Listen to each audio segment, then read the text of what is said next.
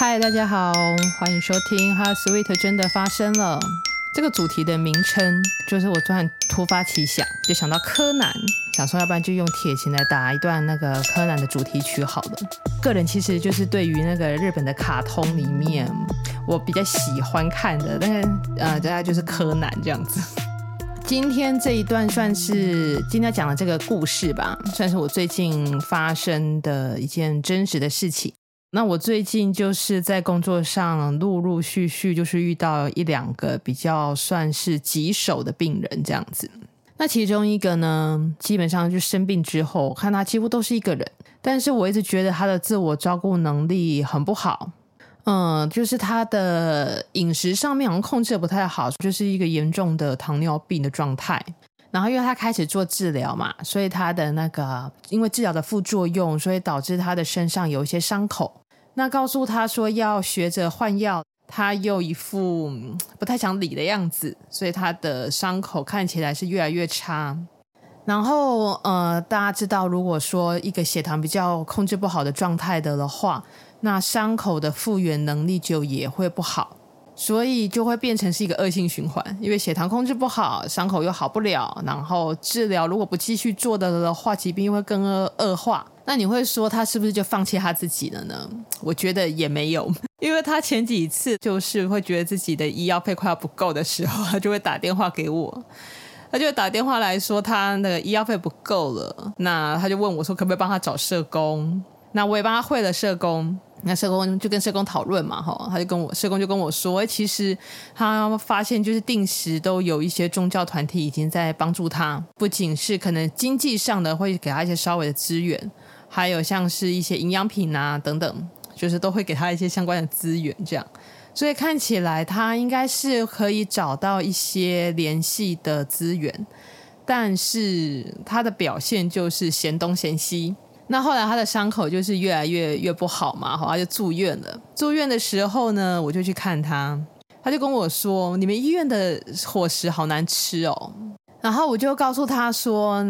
这就糖尿病的饮食本来就是会有一些限制啊。那你如果饮食上面不留意的的话，你的伤口就好不了。然后我又告诉他说，如果你现在就只能一个人帮忙自己的的话，你就要学着自己照顾自己的伤口，学着自己换药，然后才不会越来越恶化。因为你不可能一直住在医院里面，总要面对就是自己照顾自己的时候。他可能是听我这样讲吧。身体又不舒服，他跟我说：“你们都不懂啊！我现在这个哈，就是癌症要治疗好，这个糖尿病跟伤口这些事情哈，并不会让我死掉。这样，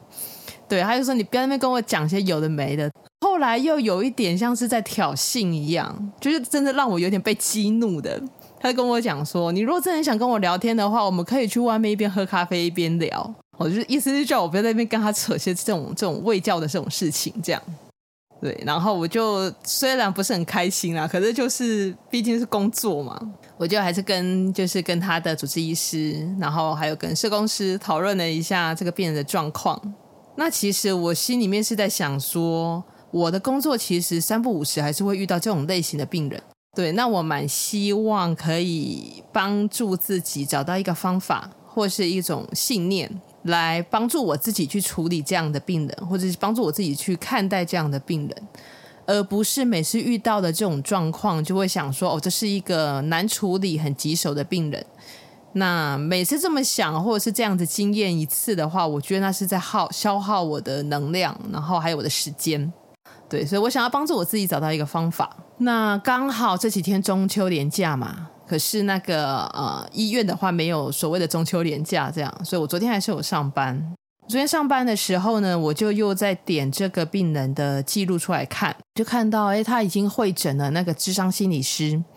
我就点进去看智商心理师的会谈的记录，然后我赫然发现，就是我跟心理师最大的差别。就是我站在一个我希望他能够自己帮助他自己解决问题的角度去接触他，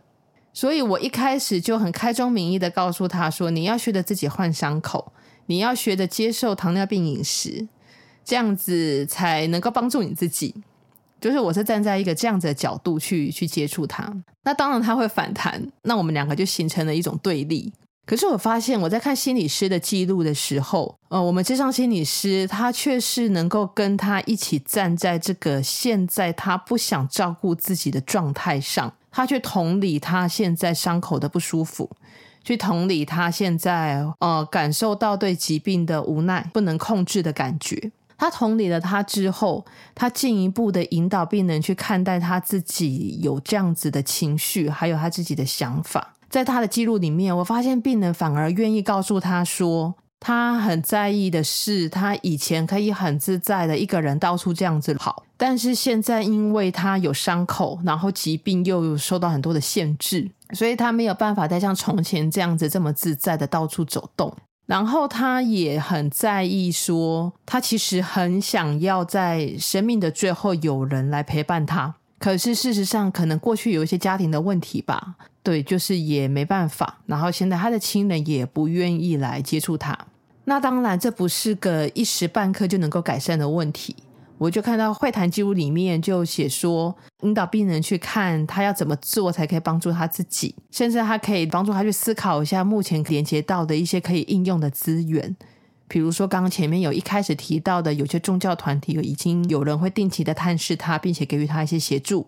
然后我发现就在他短短住院不到一个礼拜里，我只看过他一次，可是咨商心理师他已经又去看了他第二次。甚至第二次去看他的时候写的记录，我蛮感动的。他有帮助到这个病人去看待他这些日子里面，他帮助了自己做了什么。比如他接受医院的饮食，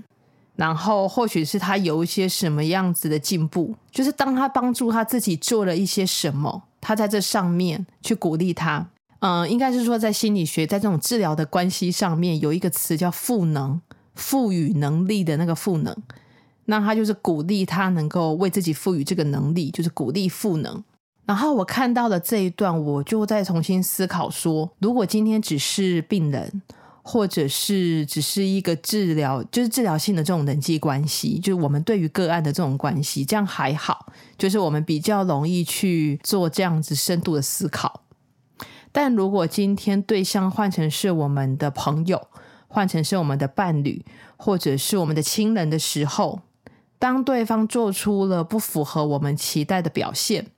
我们往往就会变得很在意，或者是很生气，觉得对方怎么可以这样子？我就想到了在很久之前，就我一个好朋友，然后我记得那天好像是跨年夜吧，然后那一天晚上我跟另外一个朋友就是去看跨年的演唱会，这样对，然后跨年夜的时候，就以前大家不是都会互传，就跨年的时候大家会互传新年快乐啊什么的。然后我这个朋友呢，他就是就传赖给我这样子，就跟我讲新年快乐啊，然后新的一年怎么样啊，怎么样之类的。因为我那时候就刚跨完年嘛，就挤在那个人人群中这样，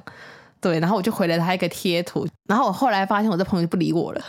就他就生气了这样。然后我到后来才知道，其实他很在意，就是。别人用贴图，他会觉得那是一个打发，就是只是要打发这一段对话，但他其实是很真心的想要祝我新年快乐。然后我后来知道了嘛，我后来就知道说，我其实他很介意这个这个事情。于是后来在跟他传赖的时候，我就会尽量避免用贴图这样子。对，那这个调整对我来说没有什么差别，就多打几个字这样子而已。再连接到现在的这这些事情，我就会想到说。事实上，可能对方更有可能是在这样子的表现背后有着在意的原因。那如果你自己在这一方面的状态比他更实创一点、更强壮一点，就可能其实我不是那么在意贴图这件事情的话，同时又是很在意跟对方的关系，或者是你是一个治疗性人际关系的角色，或许我们可以学着就是接住对方他这一点。接住他就是这样子的表现，但其实去同理说，他后面其实有其他的原因。那反过来也是一样，就自己会在很多的表现背后，也有着可能自己视而不见，或是自己根本没有认真想过的原因。那我觉得也可以试着去帮助自己，或是引导自己去看到我这么做我背后的原因是什么，然后设法帮助自己跨越。这样或者也是可以帮助自己提升到另一个层次吧。今天就是想要把这个我跟病人的这一段经验，自己也做一点整理，然后分享给大家。好，那最后我们总结一下哦。当对方有着让我们觉得不妥、不舒服，甚至感觉是生气、排斥的表现的时候，我们可以先试着去同理他现在的情境，然后接住他的状态。那如果是自己有能力的状况下，或者是跟对方是一个治疗性的人际关系，那么可以尝试着去引导他自己看到背后的原因，并进而帮助对方可以帮助他自己。那这个对于至亲或者是伴侣可能会比较困难。那我想我们可以做的也是先接住他目前的状态，并且思考他会这么做背后可能的原因，然后再想想看，在这样子的关系里面，自己可以再做一些什么，或许是让关系更好，也有可能是结束关系。那反过来说，假如是自己有着不舒服的情绪，或者是自己有一些生气啦，或是在意的表现的时候，当下的情绪一定会很不好，会有一个负面的情绪在。